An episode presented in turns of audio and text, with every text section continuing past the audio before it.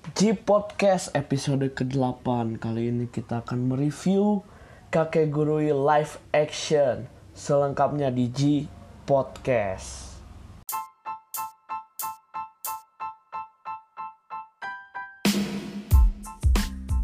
Halo, selamat datang di G Podcast episode ke-8 Kali ini kita akan membahas yang belum pernah dibahas di G Podcast yaitu tentang uh, dorama. Jadi dorama yang kita akan mereview dorama bersama bintang tamu kita. Halo. Halo semuanya. Boleh perkenalkan diri dulu, silahkan. Oke, nama gue Firdaus Andi Saputra dan biasa teman-teman gue panggilnya Aus. Gue movie enthusiast. Sering banget nge-review film dan ya yeah, it's me. oh ya, yeah. tinggalnya kebetulan di Semarang. Oke. Kalau kalian kepo, uh, nama Instagram gue di @ahaus underscore hs atau @ahauss underscore hs. Oke, makasih. Oke, jadi kita datangkan orang yang suka nge-review film nih, tepat sekali. Jadi kita bakal nge-review hmm, Kakek Gurui live action nih. Hmm. Jadi Kakek okay. Live action itu uh, apa udah ada dua season ya. Yeah. Season pertama dan season kedua kita akan keseluruhan dan nanti juga bakal ada movie-nya. Hmm. Kita kita langsung aja ya review. Mungkin pertama okay. kita apa ya dari uh, ceritanya. Hmm. Jadi ceritanya itu bercerita tentang apa ya? Tentang sekolah. Uh, sekolah umum gitu ya sebelum kalau umum. kakek guru itu apa? Jadi kakek guru itu merupakan adaptasi dari manga series dan anime series dengan judul yeah. yang sama. Mm. nah langsung ke sinopsisnya. Sinopsisnya jadi tentang sekolah yang apa ya suka judi judi gitu anak-anaknya. Ya yes, sekolah yang terkenal dengan judi lah istilahnya kayak gitu. Ya terus main karakter mereka uh, adalah seorang penggila judi jadi main karakter mereka itu datang uh, pindahan dari sekolah yang lain dan ternyata si main karakter kita ini uh, adalah seorang penggila judi bisa dibilang. Iya, yeah, yeah. Setelah dia masuk terjadilah macam-macam apa pertarungan judi-judi gitu. Pokoknya gitulah. Inti yeah. ceritanya kayak gitu. Nah, jadi pemeran utama kita itu uh, Jabami Yumeko ya kalau nggak salah nama hmm, perannya. Jabami Yumeko. Uh, diperankan yep, oleh Minami Hamabe yang merupakan ya aktor yang cukup apa ya bisa dibilang lumayan bagus karirnya dan memerankan hmm. Jabami Yumeko-nya juga lumayan. Nah, kalau dicek dari website IMDB ya biasa gue nyebutnya. Dia yeah. mendapatkan rating 6,3 nih. Hmm. mungkin dari ceritanya kita bisa nilai dulu ya. Menurut lo gimana nih ceritanya? Kalau menurut gue sih ceritanya mungkin fresh. Sebenarnya masih fresh banget. Kayak baru aja dibawain konsep judi di dalam sekolah itu ya kayak benar-benar baru sih sebenarnya dalam pertarungan seperti itu udah banyak banget konsep yang seperti itu. Kayak misalnya kita ngambil kayak battle royale yang ada di Jepang, di mana siswi SMA itu bertarung demi mendapatkan satu kemenangan atau satu kepuasan gitu. Dan konsep ini lagi dipakai dalam oh menggunakan konsep seperti judi gitu. Yang di mana sama kasusnya yaitu untuk mendapatkan tahta yang paling tinggi di sekolah. Seperti itu sih kalau dari tanggapan aku. Jadi mungkin uh, ini konsepnya udah lama cuman ceritanya dibuat lebih fresh lagi agar uh, penonton di Jepang itu nggak merasa bosan sih menurut aku. Iya. Seperti itu. Kalau boleh ngasih rating buat ceritanya sendiri berapa? Dari 1 sampai 10 Hmm, kalau dari cerita ya versi live action ini kalau gue sama sih uh, sekitar 6 cuman gue berani ngasih 7 karena emang dia versi live action jadi bener-bener dari cerita itu uh, lebih apa ya ke expose-nya tuh lebih dapat gitu daripada kita cuma lihat di anime ataupun serial manganya. Oke. Gua juga mungkin akan sama ya ngasih nilai 7 dan mungkin pendapatnya juga hampir sama cerita yang benar-benar fresh. Fresh tapi dengan apa ya yang mainstream gitu plotnya sama-sama untuk meraih Iya. kemenangan gitu. Hmm. Setelah ke cerita mungkin kita akan bahas ke case-nya. Tadi mungkin sudah Oke. sedikit disinggung. Pertama dari main karakternya itu tuh ada Yumeko Jabami yang diperankan Ya. oleh Minami Hamabe.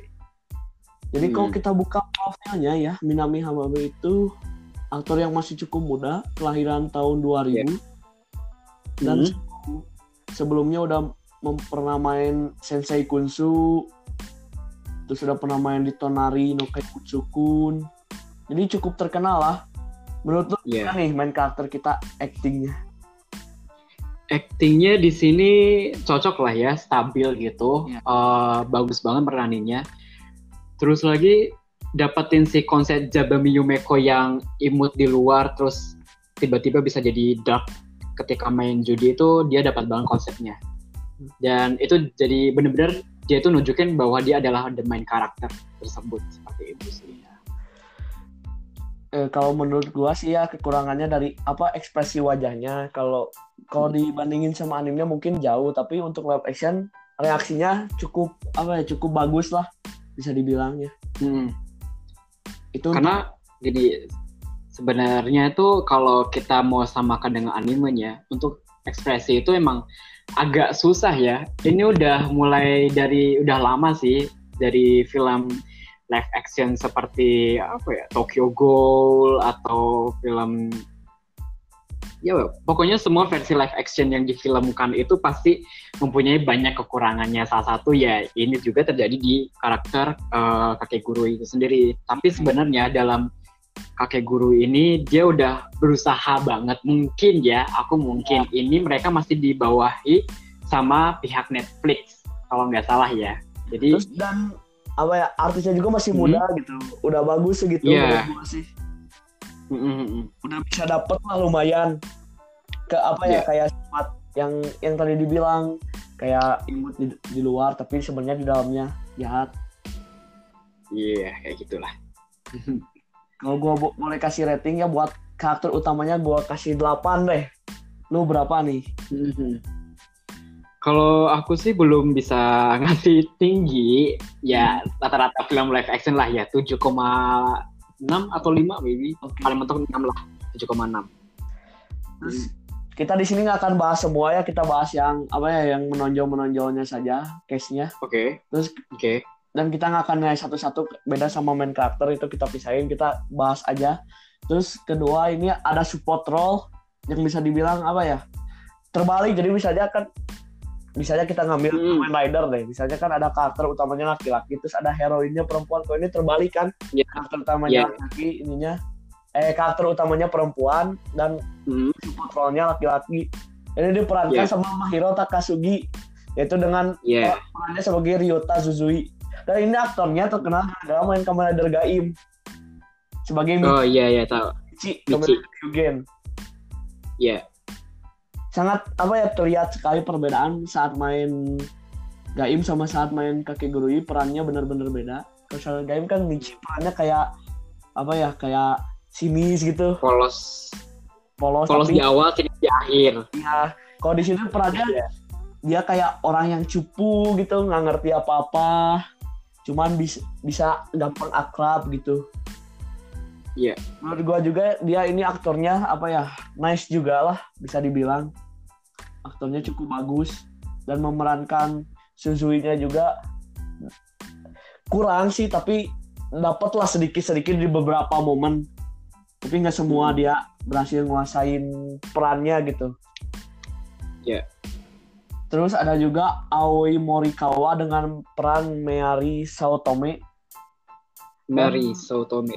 Oh ya itu, maaf. Dan menurut gue ini yang yang paling dapat perannya, yang paling kerasa dia nice banget lah.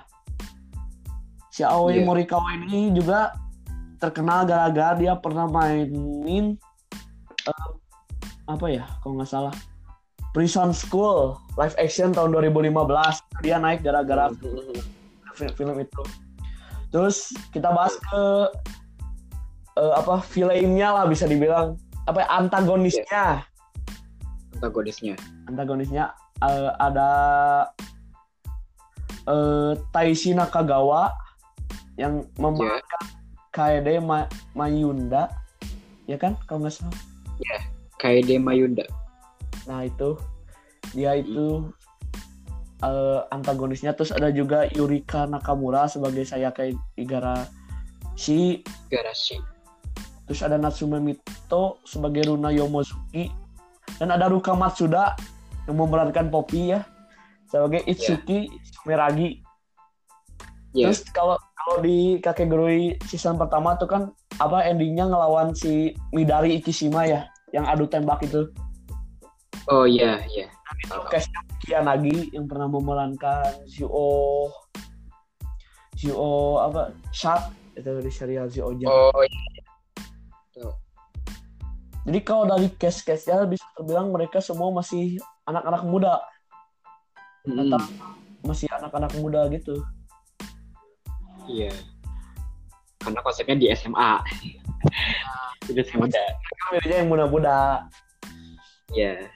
Ya segitu mah, segitu untuk live action ap- apa ya bisa ya live action gitu namanya juga pasti susah kalau mau ngebawa jokes dari anim ke dunia nyata itu pasti susah Iya, pasti. pasti.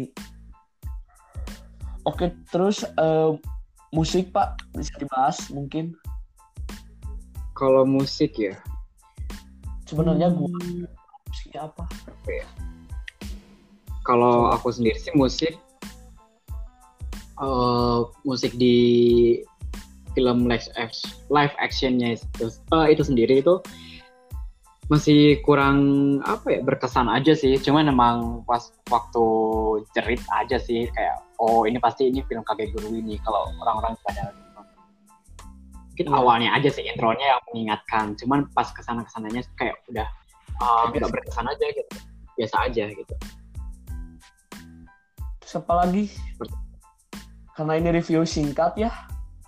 Dan nanti Hmm. juga movie-nya mau keluar atau sudah keluar? Oh, Oh, kalau keluar. di Jepang sendiri sudah keluar, cuman kalau di Indonesia, eh Indonesia itu belum ada sih yang mau mendistribusikan. Biasanya sih kemarin cari-cari info.